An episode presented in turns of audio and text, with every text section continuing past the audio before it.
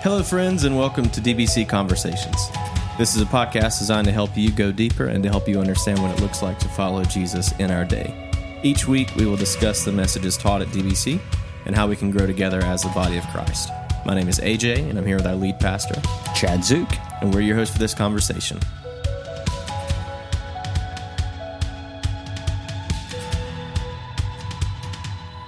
Welcome back to DBC Conversations. Uh, we're here on a.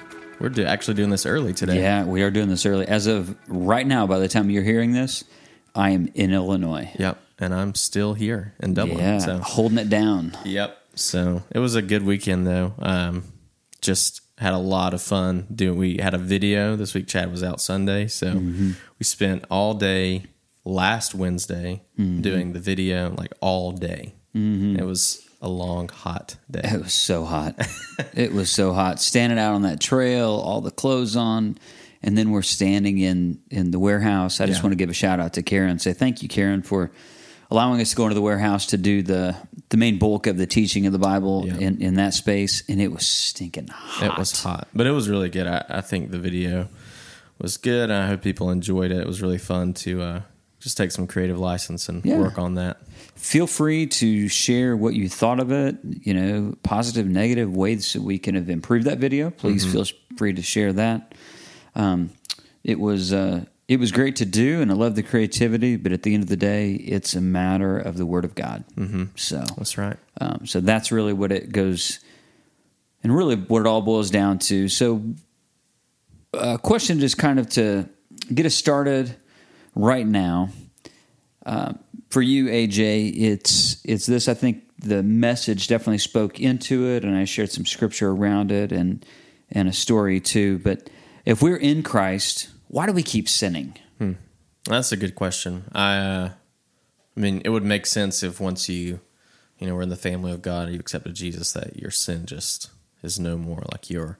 But we all know, if Wouldn't that you've be great? Been alive for five seconds, that's not the case. Yeah. So, yeah, I mean, to answer that question, I think it has to do with our sin nature versus uh, the divine nature. Um, so, yet while we, um, you know, if you're in Christ and Jesus is in your heart, um, there's still a lot of things that that we wrestle with as people, um, and I think a lot of it comes down to the fact that we're supposed to be being made like Christ, but we're mm-hmm. never going to be perfect. You know what I mean? Like it's a constant wrestling, a constant striving. So there's a sin nature versus a divine nature, and that will always be the case until the day we die. Yeah, and I, and that goes right into like things that Paul said in the New Testament in Colossians, particularly in Colossians three. He says, "Since then, this is Colossians three verse one. He says, "Since then you've been raised with Christ. Set your hearts on things above, where Christ is seated at the right hand of God. Set your mind on things above. So set your heart and set your minds." And then he goes through and he, he talks about putting to death a certain list of things. And he even, in other places, he says, get rid or rid yourselves of these things. So he's definitely showing that there's a continual work Right. after salvation. Yeah. Um, it'd be amazing if, if we could just like sit back and live the, the perfect life and all this after salvation, but then we would be Jesus. And I can tell you, I clearly am not Jesus. Right, right. Well, and uh, the the Christianese way of saying this, uh, and even Paul says this word is sanctification. You know, just becoming more like Christ. Right. And it's really an, a great picture, though, of um, because we still have the sin nature, and because through sanctification, uh, we really see even God's mission lived out in our own life. You know, God's mission to heal and renew and, and make old things new and dead things mm-hmm. alive. That's what happens in our life. So it's not that those things are once we get saved, they're thrown out the window. More or less, they're they're being renewed. Our minds Right. should be being renewed. Our hearts mm-hmm. being renewed. So it's really just a, a great picture to see. You know, God working in us. and we're our lives are are formed around our loves Oh yeah, the Habits. things that we that we love Right. we just instinctively create habits around those things that we love so Right. say if somebody uh, you know gives their life to jesus and now it's like wow god is is regenerate in them and Mm-hmm. they're born again they have the ability to have faith and to love god for the first time and really that is the first time and uh, but yet they still have a whole life that they've lived full of habits Mm. Yeah. and those habits have formed loves that are counter to many of them counter to the love mm-hmm. of God. I even think last week we talked a little bit about family of origin, and Yeah. there's a great book with that um, you and I have read called "The Emotionally Healthy Leader" by mm-hmm. Pete Scazzero, and even thinking about family of origin. And he he has this amazing line in the book, and it says, you know, Jesus is in my heart, but Grandpa is in my bones. Wow. And this idea that like habits form you, but also your family forms you. Mm-hmm. So. Um, if you're not raised uh, in a Christian home, you're going to have habits that you're formed by, and even things that you've seen that probably don't line up with the way of Jesus, you know. So you have to wrestle with that and say, well, what am I going to take from this, and, and then what am I going to leave, you know? So just So we've gotten to the place that we are right, by a certain set of experiences and desires and really loves. yeah, So is a is a weird story uh, with this. I think it's kind of weird, but it totally relates, and that's where my mind goes. Years ago, I weighed about probably 15 pounds more than what I do right now, and and I'm not going to tell you what I weigh right now because you're like, oh, you're about ready to do some math. Not going to Yeah. happen. But I weighed about 15 pounds more, maybe even at maybe even 20 pounds more, and I I was in the habit of eating ice cream. I love ice cream. what kind of ice cream? Um, The thing is, I'm not like real picky when it comes to ice cream. It was more the the quantity than it was Oh. the quality. Okay, Um, I did like cookies and cream, and I did like pralines and cream. okay, But uh, but I couldn't always afford the good stuff, so I would Sure. just you know like Edy's and all that. I just couldn't do that, so I would get like whatever store brand was. Right. But then I would just load it up full of like coconut and chocolate and sprinkles, whatever it was. wow. So I- it wasn't like a bowl of vanilla ice cream it was like an ice cream sundae bar. It was never just vanilla. let's just let's just I'm I'm Oh, I'm a lot of things, AJ, but I'm not vanilla. Okay, all right, all right. I'm not that guy. But I did. I literally had a problem with this, and I got to the point where, and this is where I'm, I, I remember this, and maybe I'm remembering wrong, of course, because you don't always remember things that are always crystal clear and right. But I remember that I was eating about a gallon of ice cream a week. Wow. I know. And uh, and I loved it, but I didn't see that it was even a problem. I just Hmm. saw that that was kind of my reward at the end of the day. Right. To just, ah, you know, I worked hard today, I'm sitting in front of the TV, and I'm just going to have this ice cream. And and that just grew and grew and grew to where the bowl got bigger and bigger and bigger until I got to a really bad place and I looked in the mirror and I was I was sluggish, didn't have a whole lot of energy, and I knew something needed to change. I didn't know what all needed to change, but by God's grace, He showed me that that my appetite for ice cream had gotten out of control, and I just stopped. And I, I've eaten ice cream since then, but I don't have. We literally don't have ice cream in the home, and we haven't since then. Wow. So, just a, a little sidebar on this. Mm-hmm. This is just a, a question I want to ask. Whenever you and Marla got married, so were you eating ice cream then when you guys first got married? Or like through your adult years? Would, All right, so let's let's just break it down. Um, I was an E one in the Navy. We were probably having ramen noodles Okay, noodles when we started out, All so I probably right. couldn't afford ice cream when Sure. we started. When I could afford it, uh, we would probably splurge a little bit, Okay. but we were we were pretty much broke. well, whenever you started having ice cream in Mm-hmm. your home, did you feel like because you're an adult and married that you can have like not three scoops, but like five scoops now? Like no one's going to tell you what to do? Because that's totally where I am. Definitely. It's like Definitely. home, like when you're with your parents, it's like uh, you can have two scoops or three scoops, and Like, now it's oh, just like I'll take five or six. Yeah. you know, like Oh, it's just this adult ice cream that Yeah, comes. yeah, yeah. So Do you always wish though, like somebody was looking over your shoulder, be like, mm, I don't know, really? yeah, and then I would That just turn around, scoop? and say, "Don't judge me." Right, right. Don't judge me. Of course, of course. Now I think that's a great uh, example of what you say. Like, it's not that ice cream itself is bad. Right. It's not that, but it's whenever you let that get out of control. And like you said, you didn't even realize it. That What it was doing to you physically, just like with weight and how that's just a lot of dairy and like sugar and Right, it's just right. not good for you. And so easily that can become a habit that shapes you to where Yep. it's just normal. And Absolutely. I think right now uh, in culture, you know, this whole this whole little mini series we're on it, we're all talking about culture and Mm-hmm. Christianity in culture and what that means. And we have a lot of cultural sins that we don't even realize are sins. Mm-hmm. Can you kind of talk about some like what are you seeing right now that are cultural sins? Well, I'll break it down in three different ways. These are these are not my initial ideas, but I want to I, I I want to apply them to the Western world and certainly Christians in the Western world. I think that we fall into this, and it's a quote from Augustine. This is what he says Sin is believing the lie that you are self created, self dependent, and self sustained. So he breaks it down in three different ways self created, self dependent, and self sustained. And I believe that the Western world has believed these lies that we, we can just become our own person, we can decide who we're going to be, we can even um, we can modify our own bodies to become now through science and you know the practice of medicine, quote unquote, we can make ourselves to be whoever it is that we want to be. And then also, it's the the underlying thing behind being self dependent is, well, I just don't need God. Hmm. I just don't need God. And then being self sustained, or it's just this, you know, this I don't know. Maybe I'm wrong in this, but it's like I think there's this whole movement that that is just this phenomenon of living off the grid and like man I, living off the grid and like the goal is i just need to get away from the government and i need to get away from right. everyone and i need to like grow green beans in my backyard but i need to put up a fence so nobody sees that i'm growing green beans because you know i have to keep people away and all that fear mongering sure. kind of stuff yeah. but i think even all of that off the grid mentality is this is this lie that satan has put in us mm-hmm. um, in us as a culture that we should be self sustaining. Hmm.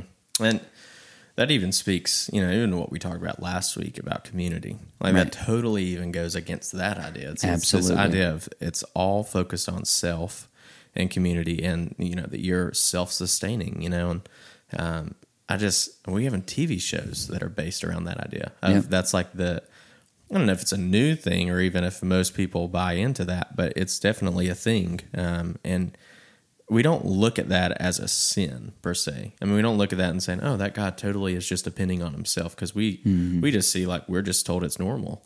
Well, yeah, I mean that looks like success. Sure. Within American culture, that just looks like success. If if somebody can do it themselves, you're like, yeah. man, I want what that guy has. That guy's special. You know, and with men, what I've found is somebody who's maybe really gifted in a certain area, like maybe they're really good with their hands. Mm-hmm. It's like, man, they just don't need anybody. And yet there's something within me as a man just longing for what that guy has. Right. Oh, he's just self dependent. He doesn't even have to call a plumber. He can do it himself. He doesn't need to call an electrician. He doesn't need to call a painter. He can work on his own car. He can do all of this. Mm. And it's like it's almost like there's this there's something woven into our society that that's what success looks like. Hmm. Like that that's the goal yeah. of being self-sustaining, being self-dependent, and now we even see that being fleshed out of saying no, now I can now I'm self-created. I can be whoever I want to be. I can just reinvent myself. Right. Hmm. I want to uh, kind of swap gears a little bit because I think another um, I think another cultural sin that we see is very common, regardless of where you live. But it's just the idea of busyness. Yeah. Um, and we were talking earlier. We said this busyness is the badge of honor in our day. Right. And it's this idea that I'm so busy. I have so much going on. Like busyness equals importance now. Yeah. The more busy you are, like the more important you are, the more special you feel, the more you can post on social media. Sure. Um, post pictures on Facebook and brag about all the things you've done. Mm-hmm but yet it's so countercultural to the way of Jesus and even even the way we are supposed to live as believers. So let's pause right there. I mean, you're totally, I think you're totally right. But also, this connects with the Augustine quote mm-hmm. because busyness then becomes the stronghold of which we then seek to verify our ability to self create, be self dependent, and self sustained. Hmm. So the busyness is then a stronghold around it, saying, "Oh, I'm so busy," and then it, it, and it's in some way propping up all of these other idols, right? And these really wow. sinful patterns. Hmm. Yeah, the busyness is a badge of honor in our day. I mean, if you ask someone, and this is certainly the case in ministry, I'll just say this, and not even I don't even know what context you as a listener. I don't even know where you are right now. If you're if you're at your house or you're trying to make dinner, or if you're driving in your car or your truck right now and you're just trying to fit everything into this container of your life, and maybe this is your life, you're busy.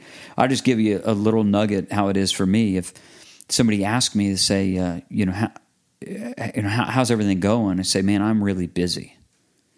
But not one time have I repented that maybe I'm too busy. Hmm. Instead, it's busy, and they think, oh, because if you're talking pastor to pastor, it's like busy means bigger. Bigger means in, in church world.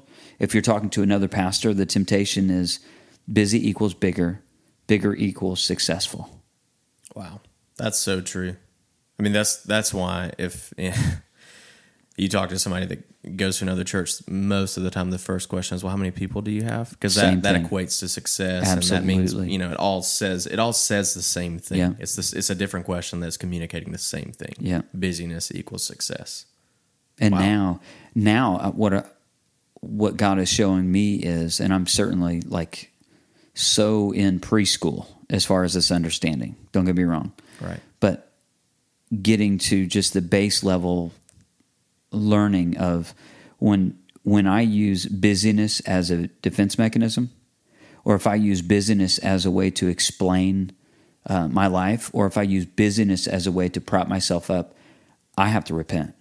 This is something that was is pretty new to me. I feel like two years ago was when I started learning kind of spiritual formation material and even mm-hmm. spiritual disciplines and all that language. I'd never heard that yeah. in the church. Slow down spirituality, right? It was brand new. Yeah. It felt it felt like fresh, but it also felt so foreign. I mean, yep. I've been in church my whole life and I've never.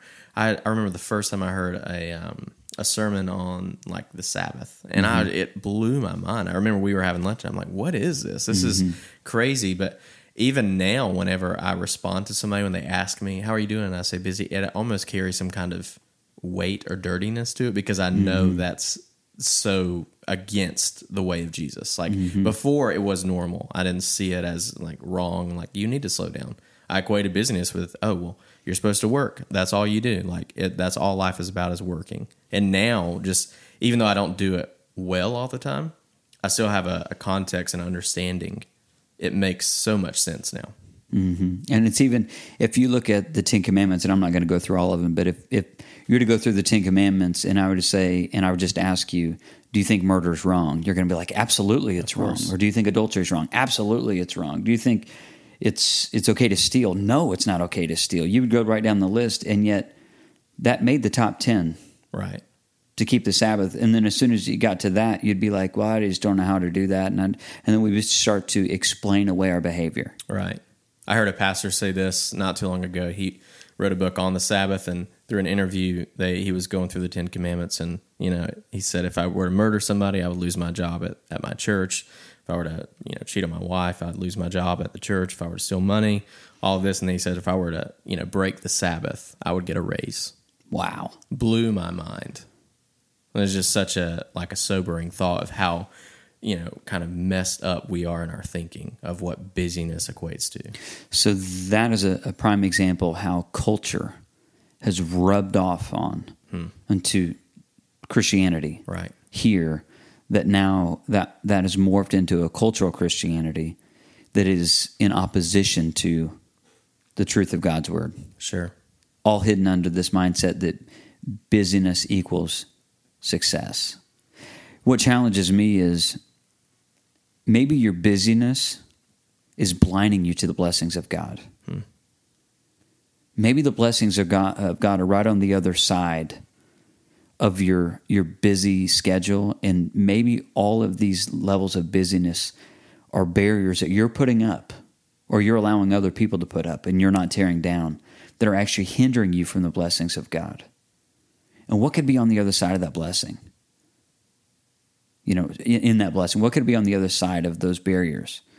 And how good, how good your walk with Jesus would be, how wholesome your life would be, the purpose that that you really could live out, and how strong your family really could be.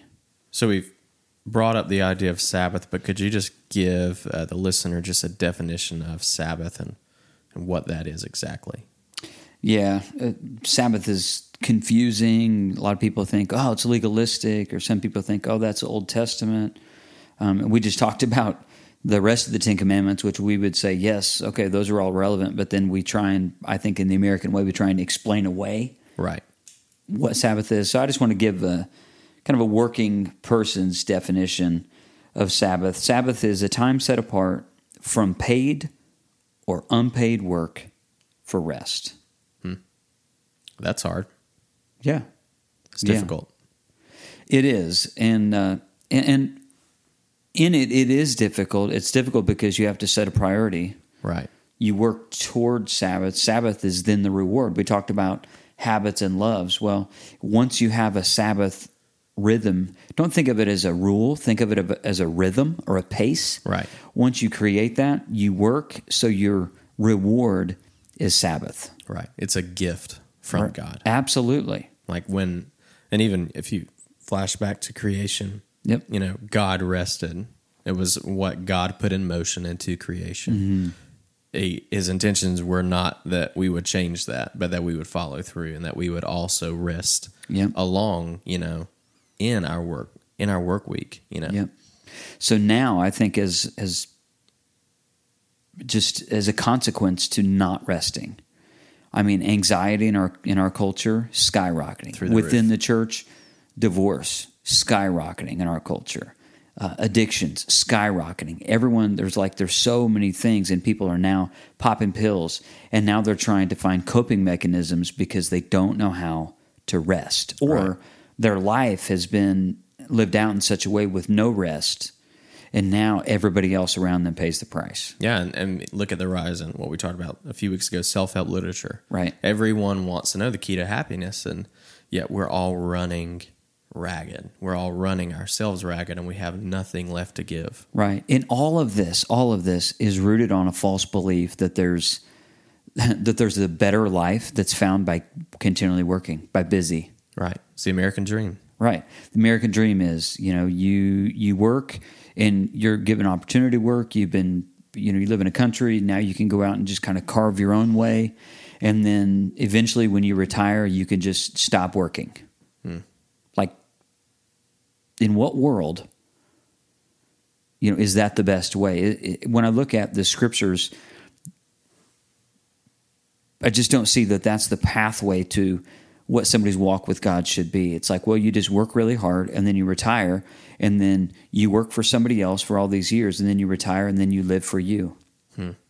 When even in your sermon you talk about compartmentalize, compartmentalizing. Yeah. That's what that that's what it does. So you have your work box, your God box, your family box. When there should not be a God, a and God then box. there's this little retirement box and you keep dumping into that retirement box. And and and retirement's good. You should save money for retirement. That's great. But man, what I would say to you is don't waste your retirement. Hmm. It your retirement is not some version of the good life. yeah. The good life is to be lived now. What if you never reach retirement? That's always the question, right? Yeah, and what if your what if your health at, at the time of retirement? What if your health doesn't allow you to live the good life that you think you're going to live now? Right. And you've wasted all these years working, Right. Not resting. Absolutely. I think Absolutely. we miss out uh, on the gift that God has given us Mm-hmm. through through things like Sabbath, and and He's given us an out to rest. And Mm-hmm. we want to be clear when we talk about Sabbath. Sabbath isn't laziness. It's not just you know waking up uh, one day and like vegging on the couch and watching Netflix and you know just chilling out and not doing anything. I mean, Sabbath is. Um, it's a day to kind of renew. It's like Mm-hmm. um, you know, our cars all need gas. We all drive throughout the week, and they all have to be refilled. We can be so much like a gas tank Yep. that we have to be refilled, or you will run out and you'll burn out. Right. And I, taking what you said and just give an illustration. If you and I were to go from right here and we were to say, you know what, there's this really cool coffee shop because you guys already know that we like coffee. Yes, we do. and and say that we wanted to go find this coffee shop and we were just we were bent on going to this coffee shop in Seattle mm-hmm. because they have really good coffee there. And we just got in a car. We would fill up in our car but yet in the midst of that we wouldn't go from fill up to zero to fill up to zero to fill up to zero all the way there. Instead, you see, when what we would do is you would fill up, and then when you saw it getting a little bit low, then you would fill up again. You wouldn't wait until you hit zero miles Right. left to go in You your can't afford to. You can't. You can't. When we go through our life without Sabbath rhythms, what we're in essence saying to God is, I'm going to go from full to zero and just wipe myself out. hoping to be filled back up, and then I can just limp along for the rest of my journey. Hmm. And then I'll just go to zero, and God, I'll cry out to you, please help me, please fill me, please fix me. And then get a little bit more and then go along. But what God has for us is more of a pace or a rhythm that you don't wait until you go to zero. Wait until you get to a quarter of a tank. We'll call it six days Right. Hmm. and rest. And everyone needs this. Yeah. There's not one person on this earth that is set apart from this gift. Yeah. That sure, physically, can you go two, three weeks without without resting? Can you go two or three weeks with working? Sure, Mm. you can, and you're going to pay for it. Absolutely. Whether it's physically, mentally, whether your family's going to pay for it. I think a lot of the times, even in the church world, what we can become guilty of, and even you and I, like uh, being on staff in ministry, kind of boots on the ground daily, it can become easy to do the things for God and not be with God. Hmm. You know, Scazzero talks about our being with God mm-hmm. and doing for God, and those have to be working hand in hand. They can't be outweighing each other. They have to work hand in hand. And it's built on like the false virtue of busyness Right. that I am what I do. Yeah. I am what I do. When I meet someone, the first question, or when someone meets me, the first question is, "What do you do?" That's how we're Yep. identified now as what we do. Yep. So how do we balance what we do with not being our identity? Right. Yeah. And and when when we prioritize Sabbath, what we're doing is we're setting ourselves up. I think we're uh, we're setting ourselves up in such a great way. The two main references for uh, that are mentioned in the Old Testament about Sabbath, the two main ones that I'll talk about today is in Exodus 20, but also in Deuteronomy, in Deuteronomy 5 specifically. In verse 15, it says this, and I think it speaks so much into what we're seeing in our culture and even to what Christians have, have just kind of fallen asleep to this reality. But this is what uh, God's word says in Deuteronomy 5, starting at verse 15. Remember that you were slaves in Egypt, and that the Lord your God brought you out of there with a mighty hand and an outstretched arm. Therefore, the Lord your God has commanded you to observe the Sabbath day. He's saying, Remember that you were once enslaved to this industrial machine of making bricks for Pharaoh. Remember that there was there was this way of life that you had no control over because Pharaoh told you what to do. And he says, Now I- I'm giving you this gift, this gift of rest. He says, But he wants you to remember the way it was. Because remember the way it was, and then now your life is going to be lived out with this pace and rhythm of Sabbath. But don't forget, don't forget where I brought you, and don't forget where I brought you to. was so easy to read that and to think that only applies to the Israelites in Egypt, but we need to be honest and realize that America is Egypt Right. today. America is our Egypt. And we can become enslaved to that industrial machine of just mm-hmm. making more money, of having more things, of just going more, not resting. And we have to be careful and not read that through the lens of, you know, Moses and that whole story and realize that can be us. Like mm-hmm. it doesn't exclude us in that passage. Right. know? Yeah, we America is Egypt. Wow. America is Egypt. I think you're right. And I think we're enslaved to ourselves. Yeah. We are both the slave and we are both Pharaoh. Right. Because the country that we live in, we have we have so many options of things to do. This is such a, a great land of, of opportunity. Right. And we we even in this country in our culture, we can take ourselves away from um, the industrial machine. We just have to choose to do so. Right. But if we're unwilling to accept the idea of Sabbath, we're in essence just choosing to stay enslaved to the American dream. Yeah. And we, in that sense, we've totally just pushed aside the idea of what God has in store for us. Hmm. I think that's what we that's what we can suffer from hmm. is missing out on what what God really wants and he wants the best for us. Mm-hmm. He's a good father, he wants the best for his children and he knows that the best isn't going to come from working ourselves to death. Right. It's only going to come if we rest and work and have a healthy rhythm. We're not we're not proponents of you need to be lazy or you need to just you know like call in sick from work just because you need a day. Like no, you need to have a healthy rhythm of work and rest. They work hand in hand. Yeah. I mean, most of the time, what, what I found is if somebody has to call in sick just because they're like wiped out from work, what they've done is they've not rested. Right, right. That's the because that's the that's the gas in your gas tank Right. for that illustration Yep. for us to go do the things that we're supposed to do including work i mean Yeah. we're to glorify god in our work that's what it says in colossians 3 whatever we do do it for the glory of god sure. so yeah and again i want to reach back into into the message just a little bit so sabbath it it helps us to not be busy and not to be overwhelmed by busyness to create this normal pace and rhythm to our life so we we have a rest rhythm. Also sabbath is not laziness. Right. it's not well now i just get to do nothing. It's it's pulling away from the industrial machine so to speak in our in our country.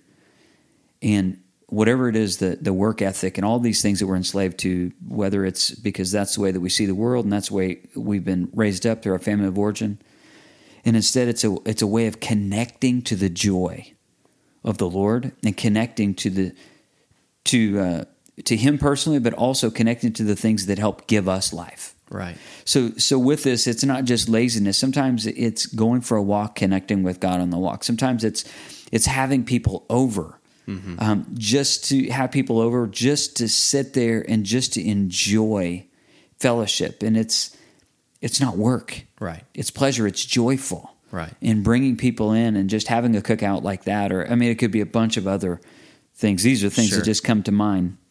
And it's also not being passive. So it's not just, well, I'm just going to pull away and just be passive and not handle things in my life. It's, it's a matter of fact, it's very much Sabbath is pulling away from the busyness, from the craziness of life, and saying, you know what, I'm fueling up in this moment and I'm going to launch forward. That I've rested in Jesus. I am secure in who He says that I am. My identity is rooted in who He says that I am. And now I am propelled to go forward to, to live out the mission of God. So there's nothing passive about it. Right. So Sabbath is a gift. Uh, Sabbath is uh, Mm-hmm. resting, and busyness uh, does not equal success in the kingdom of God. That's And right. Sabbath isn't laziness, and it's not uh, being passive either. And so uh, we've given you kind of an understanding of what Sabbath is, and we just want to give you a couple hands-on, practical things for Sabbath, and maybe how you can even start incorporating this in your family and in your home. So we think with Sabbath, uh, the first thing that you need to do is you need to build a life container. Right. What we mean by that is you need to decide what fits into Sabbath and what doesn't fit into Sabbath. Think about the shipping containers that we see all up and down I 16. Right. They're only so big. Yep. There's, there's only so much volume within those containers, and there's only so much volume in someone's life. Right. And you have to be disciplined in this area and and maybe even I mean for for Ashley and I we have sat down, we've made lists and that might sound legalistic but we needed that to say well what what do we need to keep out of this day? Right. So you decided in that, you decided what needed to fit and what didn't need to Yep, fit. That's right. Another thing for us that we found is very helpful is you need to plan for Sabbath. Sabbath look at Sabbath almost like if you're going to plan to go on vacation.